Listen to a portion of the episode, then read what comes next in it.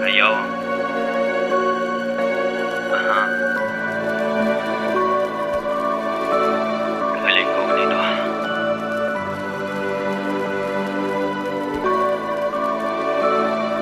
Días de monotonía amarrado a mi poesía Relato mi travesía, fragmentos de melancolía Se unen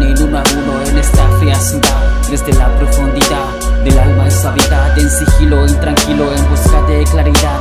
La realidad al filo es adversa Cuando la conciencia se encuentra dormida y no despierta. El corazón bombea, pero de los latidos no existe una respuesta. Más se están comprometidos sentimientos no correspondidos Todo se tergiversa. Y de días grises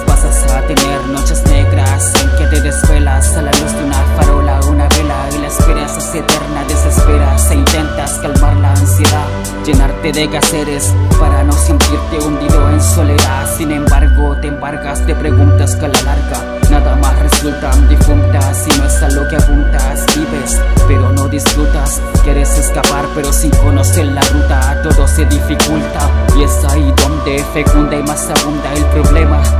Silencio quema y que más queda. Centrarte en lo positivo, cegarte con la negatividad Todo está en la mentalidad de cada ser. Siempre habrá algún lugar que visitar y recorrer para hallar La paz, relax, la encuentro en el papel. Entre cada renglón, mi riel por el que transita mi tren y su vagón en el que viajo.